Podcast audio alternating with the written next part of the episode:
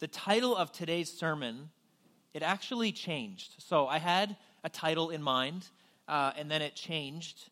And um, I just want to tell you, I think that what we're going to talk about today, and we're going to be going to uh, Genesis chapter 40, I think might be one of the most important uh, topics in all of Scripture. Okay, and you'll so you'll see why.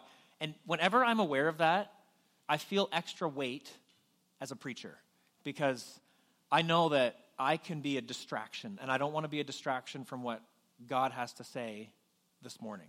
I, I really want us, myself included, to hear what He has to say. And we're talking, but the title of the sermon is Joseph's Secret, and you'll see why uh, in, in a minute. But I just want to pray before we jump in, and I wanted to say that just to say I, I do believe that the topic of this is so vital. If you are a follower of Jesus, this is absolutely vital. If you're not, maybe you're here and you're on the fence and you're not sure where you stand in your whether you believe Jesus or whether you're a follower of him, this is equally as important because this will get at the heart of what it actually means to be a Jesus follower. And so I'm going to pray that we hear what the Lord has to say today and that I, as a speaker, as a preacher, don't get in the way of that in any way. And so I'm just going to pray that the Lord speaks. And so let's, let's pray together. God, I just want to thank you for, um, for today. I want to thank you for your word. And as I've mentioned, Lord, I, I believe this message is so vital. It's, it's central to the life of a Jesus follower, of, of someone who is your child.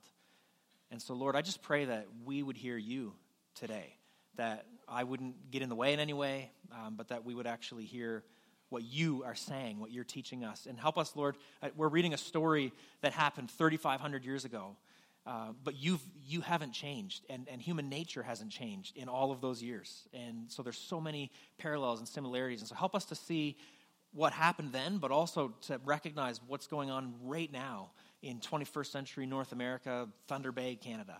Uh, help us to, hear, to see what's going on and to hear your voice. In Jesus' name, amen. So, Joseph's secret is what uh, I'm calling this. And uh, I just want to point out that, I, and I think this is, is kind of how we all are. And, and maybe, again, it's just me. So sometimes I make assumptions if I'm speaking that I, I, think a certain way, so I'm like, oh, other people must think that way. And that's not always the case, okay?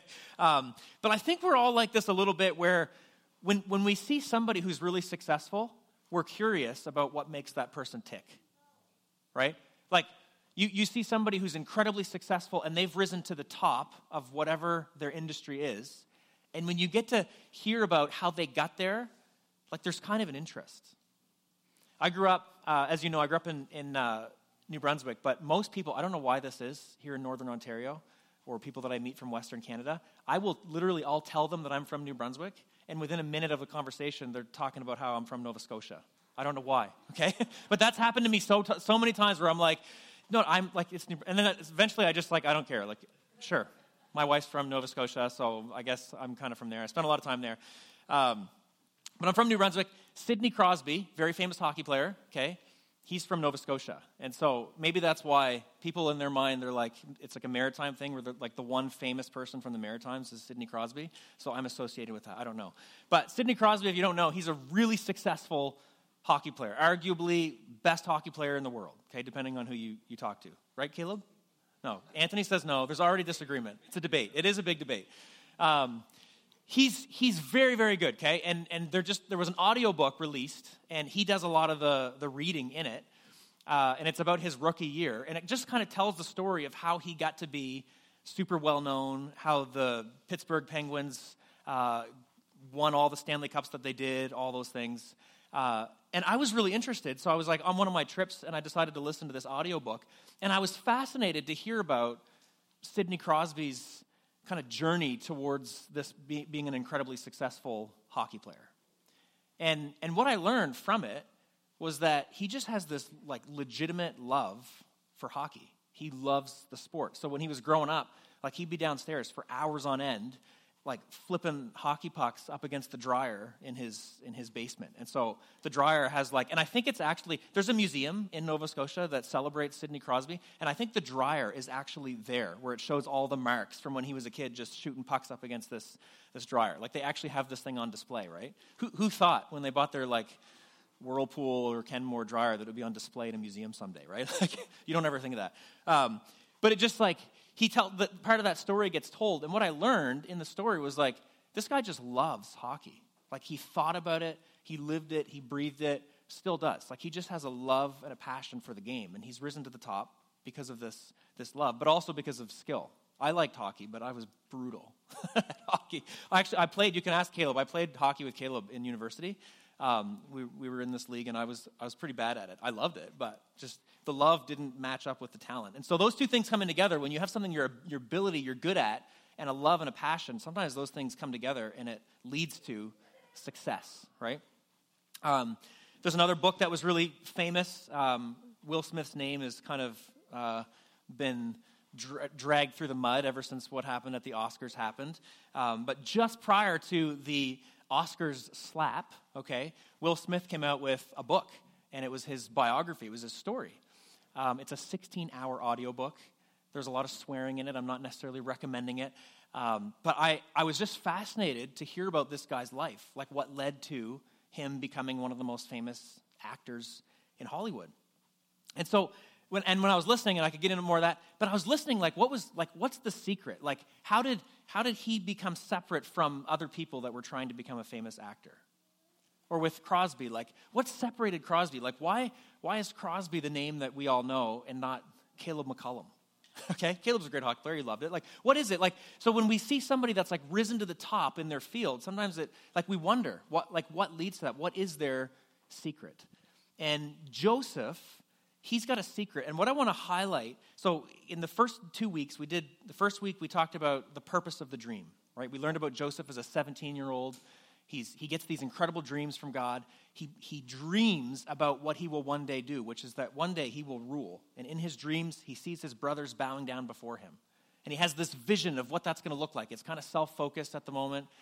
Um, but then things just absolutely fall apart. Okay? So that, that happened. We talked about the purpose of the dream, and, and we got into you know, the dream not being about us and jealousy and pride. Um, but I just want you to remember at this, at this juncture when we meet Joseph, he's 17, he has these dreams. He's got this vision for what his life will be, and things go terribly wrong. Last week, we talked about the divine detour. Okay? And so, Joseph's life, after he gets this incredible dream from God, takes a massive detour, and his life becomes tumultuous. It started out hopeful, but then you'll remember Joseph's brothers, they want to kill him, and they sell him into slavery. Okay? So, there's a detour.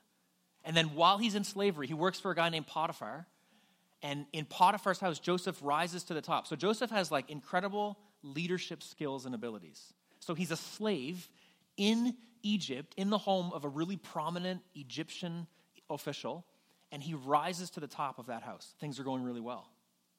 But then you'll remember, last week we talked about it. Joseph does what's right. He actually takes a stand for truth, right? So Potiphar's wife comes and tries to seduce him and says, Sleep with me. And Joseph, his answer is incredible. He says, How could I, how could I sin against God? Right? And then he's punished for taking that stand. So he does what's right, and then he's sent to prison. She lies, Potiphar's wife lies and, and accuses Joseph of rape. So he's sent to prison on a false accusation of rape after he does what's right. So there's this detour. Okay? So he's in Potiphar's house, rises to the top, things go bad, right? He's lied about. And then he's in prison, and while he's in prison, he actually rises to the top there. He's got incredible leadership ability. Joseph is known as like the dream interpreter, but what I find more interesting in the story is that Joseph has this incredible gift to lead and to, to, to be an administrator, to oversee people, to set things up. So in the prison system, he rises to the top. And then while he's in prison, he, he interprets the dreams of these two high up officials in, in Potiphar's uh, service. And Joseph has hope, okay? So this is coming to the end of like an 11 year period of absolute dryness, absolute just a horrible time. And he gets this glimmer of hope. These two people come into the prison and he interprets their dreams. And he's got this hope. He says, When you go back to, to Pharaoh, make sure you remember me. Like tell him about the fact that I interpret dreams and that I'm a great leader, like, and, and tell him that I've been falsely accused of rape. He's got this hope of like, maybe I can get out of this horrible situation. But then the scriptures tell us he's forgotten about for another two years. So, where we're at, where we're going to start from now, Joseph's got, we meet him at 17, okay, and then he's sold into slavery, and then he's lied about, and then he's forgotten about. So, at 17, and he doesn't become a leader until he's 30, he's got 13 years of misery, drudgery, being lied about, being forgotten, just like a 13 year long desert. It's terrible and it's horrible. And Joseph, he's one of these few people in the scriptures, and we do see weaknesses in him, but he's one of these few people that doesn't have this huge flaw. Somehow, and this is, this is what I want to touch on this morning, like what's his secret? Like, how do you, how do you have a, a, dream from God? So Joseph's got this incredible dream. He's gonna, he's gonna lead. His brothers are gonna bow down to him. His parents are gonna bow down to him. He's got, he's got all this hope, all this anticipation, right? And then things just go terribly wrong. He's lied about for doing what's right. His brothers want to kill him. He's forgotten about by the only people that could help him. And somehow, he just has hope in God. Somehow, he doesn't just give up and, and, and like turn to the things that he would probably want to turn to or give into his temptations. Like, what's his secret? Like, some of us go through a period of struggle in our lives for a year and we give up. We're mad at God. We're like, forget this. I thought God was going to help me. Like Joseph's got 13 years of just misery. So he's got this incredible encounter with God and then 13 years of just misery. And my question is like, what's his secret? Like, how does Joseph, in the middle of like, he's in a, an Egyptian dungeon, totally forgotten about, he's lied about for doing what's right, right? He, he, for, he's falsely accused of rape, even though he didn't do it, even though he actually like said no for good reasons. He's falsely accused and he's there. Like, how does he, like, what's his secret? What is Joseph's secret? Like, how does he get through that? And, and I just want you to think about yourself. Like, think about some of the periods in your life where you've gone through a difficult time, maybe for a year or two years or five years or six years, and how low it gets, and how hard it is to continue to trust God. And, and maybe there's some of us here today that have just all but given up. So, what's Joseph's secret? How, like, how does, he, how does everybody in his life turn on him? They all, they, they, they forget about him, they, they shove him aside, they lie about him. Like everybody has turned on him, and he's in this dark dungeon, totally alone, totally forgotten about. How, like, what's his secret? What is, what is the secret? Jesus touches on it in Matthew chapter 22, and we're going to read Genesis 40 in a second, but I want to read a few verses from Matthew chapter 22 uh, before we get there. Jesus is one of those brilliant teachers that can summarize something complicated into something very simple.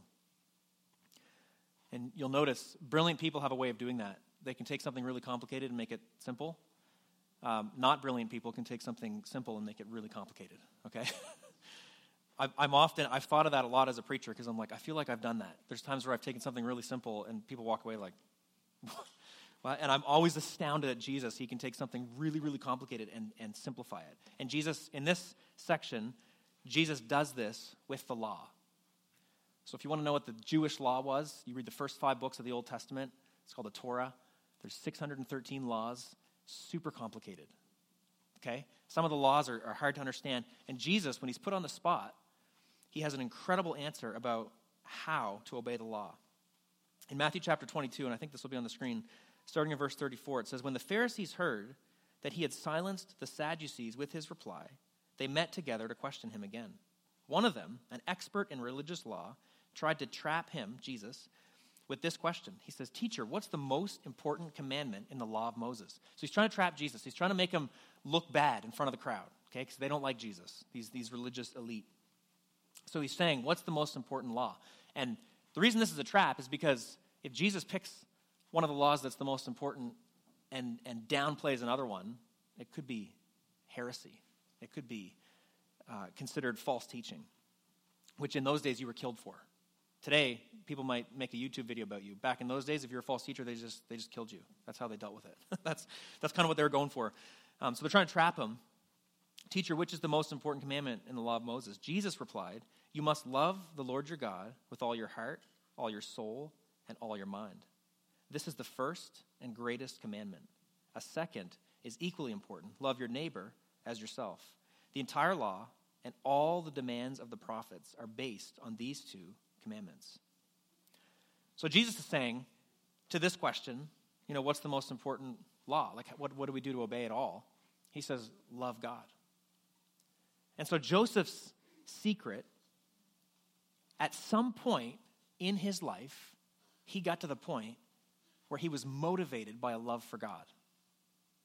How did he resist the temptation to sleep with Potiphar's uh, wife? It was a love for God. Even in his response, you can see that. He's like, How could I sin against God?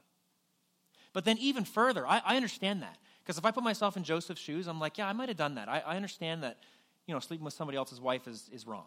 Okay? I, I, that's pretty clear, right? Maybe, maybe I would have done that. But you know what really makes me ask the question about how did Joseph do it is then, after he takes that stand, when he's falsely accused of rape, and it looks like everybody around him believes it.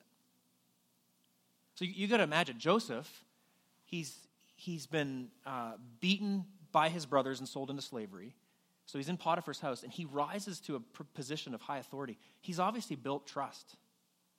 He's got friendships, he's got people that he's built trust with. I think of the guy Potiphar that he worked for. It says that Potiphar, the only thing he thought about was what to eat because Joseph took care of everything else. So you got to think Potiphar and Joseph must have developed this incredible friendship of trust, right? Joseph gets to the point with Potiphar where Potiphar's telling him his own secrets and Potiphar trusts him and things are going well. Joseph is like, actually, he, he's, he's a lot like an immigrant in a new place that didn't know anybody and he built up a community of people that knew him and he knew them, right? And then he, he resists temptation and he loses all of it. The, the, scriptures say Potiphar was so angry and he had Joseph thrown in prison. And so everybody that Joseph had, he'd like rebuilt up this community of trust. He was brand new to Egypt, didn't know a soul, but now he's got this community of people that he trusts and they trust him. And, and after he does what's right, he's thrown in prison. Like, to me, that's what makes me question. I'm like, maybe I would have resisted like Joseph did. But I don't know that I would have stayed hopeful in that prison after that kind of disappointment and letdown for years. Like it had happened before, and here it is happening again. And Joseph must be going, What, what have I done? What is wrong? Like that's what makes me go, How did he get to the point where he loved God enough that it was the motivation to live that way? Genesis 40, we'll read this as the we're at this point in Joseph's life where he's in, he's in this Egyptian uh, prison. And we'll read about what happens. Sometime later, Pharaoh's chief cupbearer and the chief baker offended their royal master.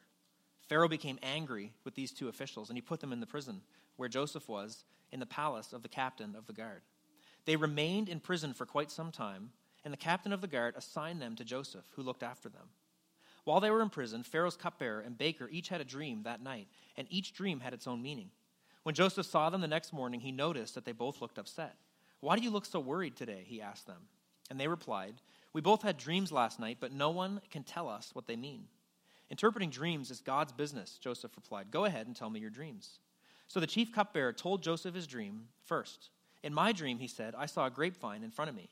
The vine had three branches that began to bud and blossom, and soon it produced clusters of ripe grapes. I was holding Pharaoh's wine cup in my hand. So I took a cluster of grapes and squeezed the juice into the cup. Then I placed the cup in Pharaoh's hand. This is what the dream means, Joseph said. The three branches represent three days. Within three days, Pharaoh will lift you up and restore you to your position as the chief cupbearer. And please remember me and do me a favor when things go well for you. Mention me to Pharaoh so that he might let me out of this place. For I was kidnapped from my homeland, the land of the Hebrews, and now I'm here in prison, but I did nothing to deserve it. In that sentence, Joseph just tells his whole history. I was, I was kidnapped, I was taken from my homeland, I was taken from my family, I was taken from a dad who loved me. Like I was beaten, I was thrown in a pit, totally forgotten about, and I'm thrown here. And now I've been lied about, now I'm in prison. Like he just expresses this whole, and he's like, please, like I just interpreted your dream. When God restores you back to Pharaoh, tell him about me. So you see here, Joseph is like trying through human means to try to get himself out of this mess. When the chief baker, and this part of the story makes me laugh a little bit because um, I can just imagine Joseph's response. It says, When the chief baker saw that Joseph had given the first dream such a positive interpretation, he said to Joseph, I had a dream too. In my dream, there were three baskets of white pastries stacked on my head. The top basket contained all kinds of pastries for Pharaoh, but the birds came and ate, the basket, ate them from the basket on my head. This is what the dream means, Joseph told him. Imagine having to give this interpretation. Okay, so just listen to Joseph. He says, The three baskets also represent three days. Three days from now, Pharaoh will lift you up and impale your body on a pole. The birds will come and peck away at your flesh. I just imagine Joseph's um, response to, to like this guy's dream, and I, I, he must have been hesitant to tell the guy the meaning, right? Like if, if, if that was the meaning you had to tell somebody, like your, your head's going to be removed from your body in three days, you'd probably be a little bit reticent, right? Um, but the scriptures don't give us any indication of that, and so he gives this, this uh, interpretation. And then in verse 20, Pharaoh's birthday came three days later, and he prepared a banquet for all of his officials and staff. He summoned his chief cupbearer and chief baker to join the other officials. He then restored the chief cupbearer to his former position so that he could hand Pharaoh his cup. But Pharaoh impaled the chief baker just as Joseph had predicted when he interpreted his dream. Pharaoh's chief cupbearer, however, forgot all about Joseph, never giving him another thought. So, Joseph, at the beginning of his life, this is what I believe happened. When he began his life as a 17 year old, he had these dreams from God. He used his gifts and abilities with self in mind. And we talked about this. So Joseph was an incredible leader. God had given him this supernatural ability to interpret dreams. So he's got a leadership gift, but he's also got a spiritual gift and ability by God to interpret dreams. Okay? It's, it's, it's incredible.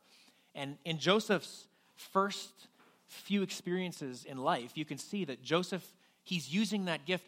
But I'm, I'm imagining Joseph is a lot like you and I, where he's excited about what it's going to mean for him. Right? So when he tells his brothers about the dream, that they're bowing down before him, the parents are bowing down, he's excited. And we talked about this a couple weeks ago. It's like Joseph, he's excited about what it's going to mean for him personally to be this incredible leader, to have people bowing down to him, to have prestige, and to have, you know, uh, a position and a platform and all those different things, right? And then that's all taken away from him. He ends up in Potiphar's house. And I'm imagining, even in Potiphar's house, he's like, he, he's rising to the top. And I'm imagining Joseph, he's probably thinking, my dream is going to be fulfilled. Here I am in Egypt, and, and I've like risen to the top in Potiphar's house. He's this high official of the king of Egypt, of Pharaoh. And I'm rising to the top. And, and the scriptures say that Joseph was so good at his job that, that Potiphar didn't even have to think about anything because Joseph took care of it all. And so I'm imagining Joseph's like, it's happening. My dream is being fulfilled. Things are working out the way that I want. Things are, they're, they're just working out for me right? And then that's taken away. And then he ends up in prison, and it's the, the prison guard. It's where all the like high officials of the king get thrown in prison. And Joseph rises to the top there. And I gotta think, he's probably like, okay, things are working out. I'm like, I'm gonna get my my my dreams fulfilled. And and it says here that Joseph, when when he gives the cupbearer a favorable interpretation. He says, Please go tell Pharaoh that, like, I've been falsely accused. I shouldn't be in this prison. I was kidnapped from my homeland. He still has, like, self in mind because he's like, Someday I'm going to rule. There's this excitement about what it means for him. So when Joseph began his life, there was like a self focus when he thought about his dreams. And, and I don't know about you, but I, I, like, I think Joseph represents all of us. I think all of us have a self focus at some point in our life where we're like, there's an excitement about doing something significant, either for God or using our gifts and abilities in a certain way. And, and there's this like temptation to be self focused. And we don't often see the bigger picture of what God is up to in the grand scheme of things, in the bigger picture of our lives. You know, as I was preparing the sermon, I thought about, um, and I've mentioned this before, that I um, I went lobster fishing in Grand Manan for a couple years. And, uh, but, but what got me on the island of Grand Manan was I took a job as a youth pastor. And the little church was a little Baptist church on this small island. And I was a youth pastor there during a time when they didn't have a senior pastor. And so I was 19, and they hired me to be the youth pastor, but to do the bulk of the preaching. I preached like twice a month which didn't make any sense. I didn't have a Bible school education. I don't even, to this day, I'm like, I don't know why they, I don't know why they did that. I don't know what they're thinking. Um, I did that for a little over a year, and they finally found a full time pastor. Well, he and I didn't get along. There was like some pretty serious conflicts about what we believed, about what I should be doing with the youth group. and I resigned.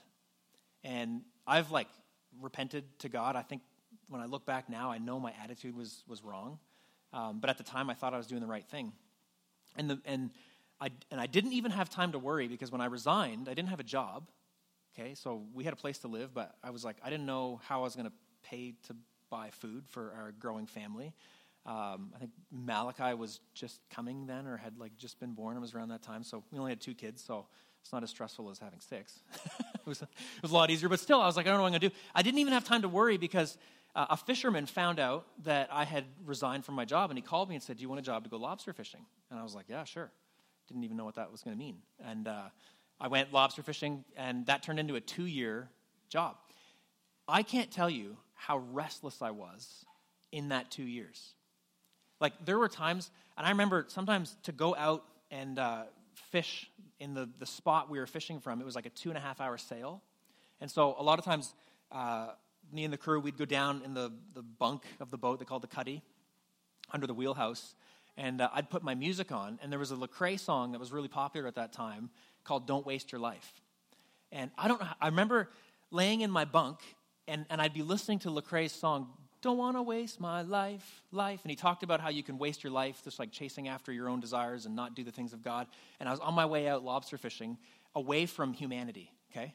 so, like, when you get in the boat and you sail for two and a half hours, you're away from all, where all the people are. And I knew God was calling me to full time ministry. And I'm like sailing away from all of humanity, listening to this, life, this song about, like, don't waste your life. And I was so restless. And I was like, man, I hate this. Like, I, I I, the, the, job, when I look back and I'm like, I loved it. It was a great experience, but I was just so restless because I knew that wasn't what God was calling me to do for the rest of my life. And then at the end of that two years, I saw an opportunity in Moncton at Harvest House, the ministry my dad started, and they were looking to, to, to bring me back on. And in my mind, I had a totally different picture of what I would do than what the organization actually wanted me to do. So I had this vision of like being a pastor in, in Moncton, and I, and I hadn't, at this point, I had no training or anything like that, but I just, that was my vision. And so I, I, I left Grand Manan, I took this role at Harvest House. That was probably the hardest two years of mine and Vicky's marriage.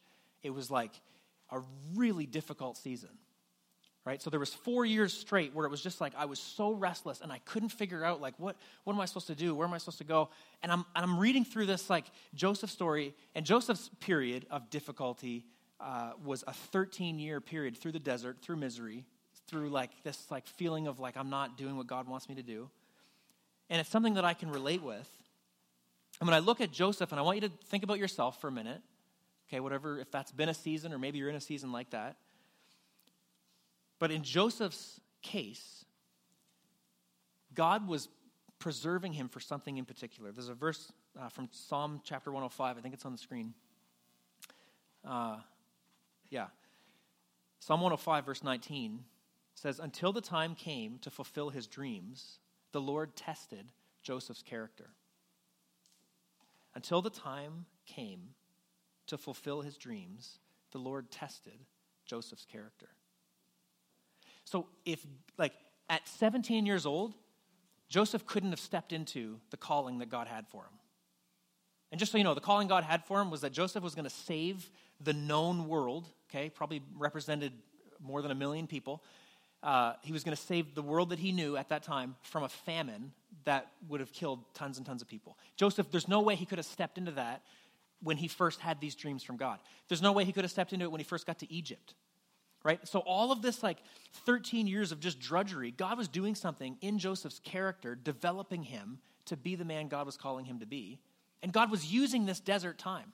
And when I look back on my life, uh, I, I, I can see how God used all of these different experiences in my life to develop me. Like he, it's like he was more concerned with what he's doing inside of my heart and my relationship with him than he was concerned with what I wanted to do. And Joseph, like, I don't, what's his secret? Like, how does he go through 13 years of just absolute misery and pain and, and feeling forgotten?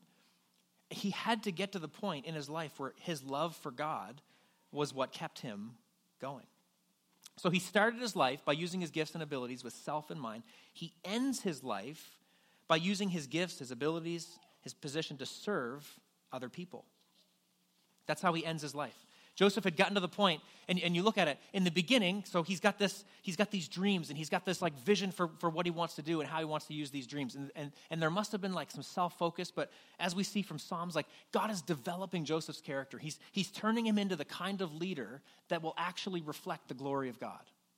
And he uses suffering, he uses pain, he uses all these horrible experiences to do that. Like God is, is actually doing that. And then you see Joseph at the end of his life, so at 30, when he steps into leadership, and we'll get there in the next couple weeks, he serves in such a way that like millions of people's lives are absolutely saved. And when he looked back on his life, he had to see God was just with him throughout that whole process.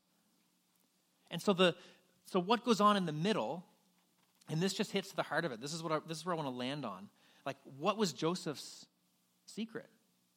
He, he just loved God. He had to. You know, I just imagine Joseph sitting in this dungeon. He's in this Egyptian dungeon, and he's a human being just like you and I. And you've got to imagine Joseph is just thinking about all the people that like stabbed him in the back. He's got a, he's got 10 older brothers who ganged up and wanted to kill him and they throw him in a pit. Like wouldn't that hurt? Have you had family members, people that you should be able to trust, just turn on you? Like, have you had people that you just didn't expect it and they've just totally lied about you or, or, or just forgotten about you? Like, have you, have you experienced that? So then, you know, Joseph experienced that, and then he's in this dungeon. So he's thinking back to that. And then he thinks to back when he was in Pharaoh, uh, Potiphar's house. And he's like, he, he thinks back to maybe his first interaction with Potiphar, like this high up official in Pharaoh's uh, service. And, and, and he, and he's and Potiphar is impressed by Joseph, and Joseph rises to the top in Potiphar's house, and he becomes in charge, and, and he's excited because he's got community and he's got people that trust him. I'm sure Joseph had people under his care that he was in close relationship with. And then this false accusation comes against him, and everybody turns on him again. Like, have you felt that before? Like, have you ever gone through a time where you've just felt like you were lied about or you're misunderstood and people turn on you? So he's in this dungeon and he's thinking back. And then again, he's in the dungeon and he's thinking back, and what's just happened? This cupbearer, he just had hope. He interprets this guy's dream, and the guy, like, it actually happens. Joseph hears. He gets back, he's restored to his service. This cupbearer who served Potiphar, he, or who served Pharaoh, he served the king, right? And so Joseph hears that this guy's restored back to his position, and Joseph's thinking, okay, he's going to tell Pharaoh. He's going to tell Pharaoh about me, and I'm going to be released from this prison. And then two more years of silence.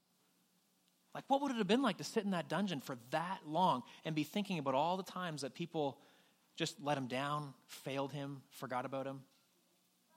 It has to go back. Jesus Jesus hit the nail on the head. Like, how do you obey God? How do you continue to be faithful? Like, what's Joseph's secret? He just loved God.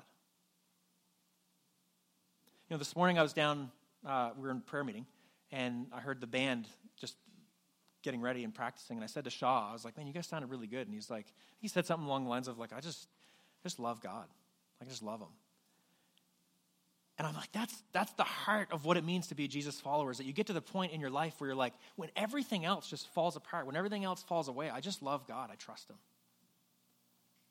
You know, and then again, in prayer this morning, we are talking about just the state of Canada, the state of the world. There's so many disturbing things that go on in this world, so many things that are just like overwhelming. We, we acknowledge the, the International Day for Truth and Reconciliation. Like when you think back to some of the history in our country, it's just like, it's hard to even contemplate it. It's like, man, how, how did this stuff happen? How did God let it happen? How can people do things that are so terrible, so evil? Right? And you, you go back to Joseph, he was wrestling with some of the same things. How did these injustices happen? How was I lied about? How did, how did, you know, why did this go on in my life? And, and what got Joseph through? What was his secret? He just loved God. When he had nothing else left, he just loved God. That's the heart of what it means to be a Jesus follower. Like that, and that's why I said to you at the beginning, I don't think there's a message that's more important as a Jesus follower for us to hold on to is just to get to the point in our lives where we're like, I love God. Even if things don't go the way that I want them to go, even if things seem like they fall apart, even if I'm lied about or forgotten about, or there's, you know, the crazy things happening and I'm, I feel alone, like, you just get to the point where you're like, I just love God. I trust Him. I trust Him regardless of what, what's going to happen. I want to ask you some questions along these lines. Do, do, you love, do you love your breath? Or do you love the one who gave you breath? Do you love your, your children? I've, I've got six kids. Vicki and I have six kids together that we love. Like, but do, do I love just my children? Does it stop there? Or do I go beyond that and go, but I love the one who gave me those children, the creator, the one who made having children possible.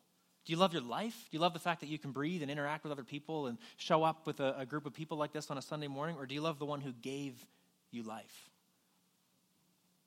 Do you love your, your career or the fact that you have a job?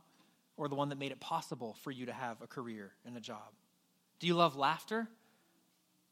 Or do you go further? Do you love the one who invented laughter? Do you know God loves to laugh? You read the scripture sometimes, and you'll find that. Humor is something God created. Do you love your partner? Do you love romantic love? Even sexual love within marriage? Do you, do you, do you love that? Do you, do, but do you stop there or do you go beyond that and go, but I love the one who created that?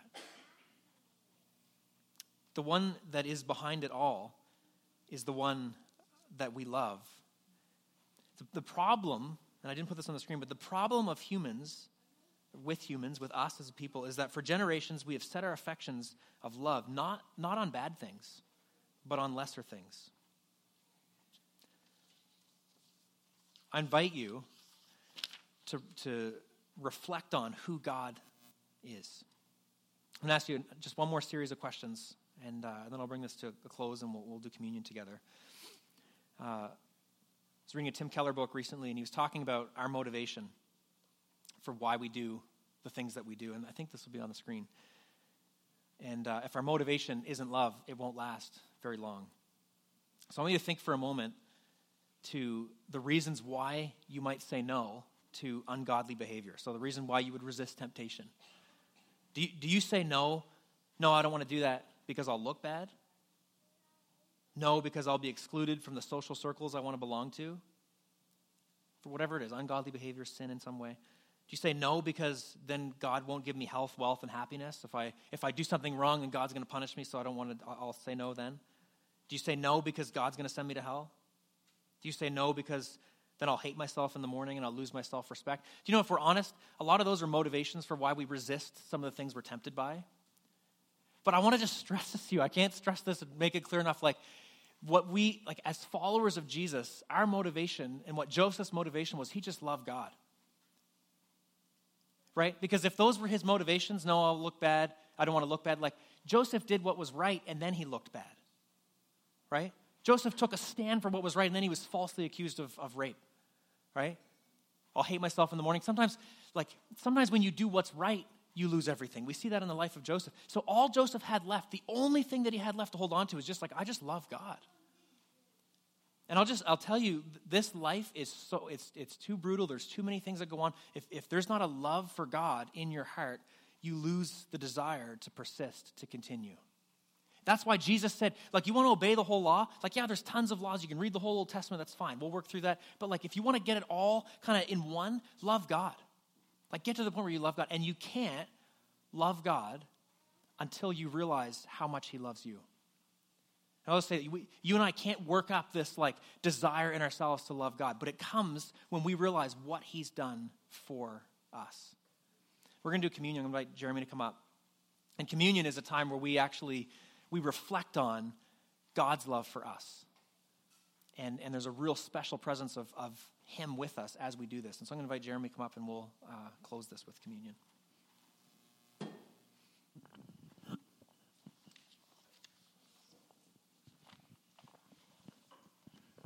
We're going to have the chance to have a time of communion together, and I'm going to invite the worship team up at this time.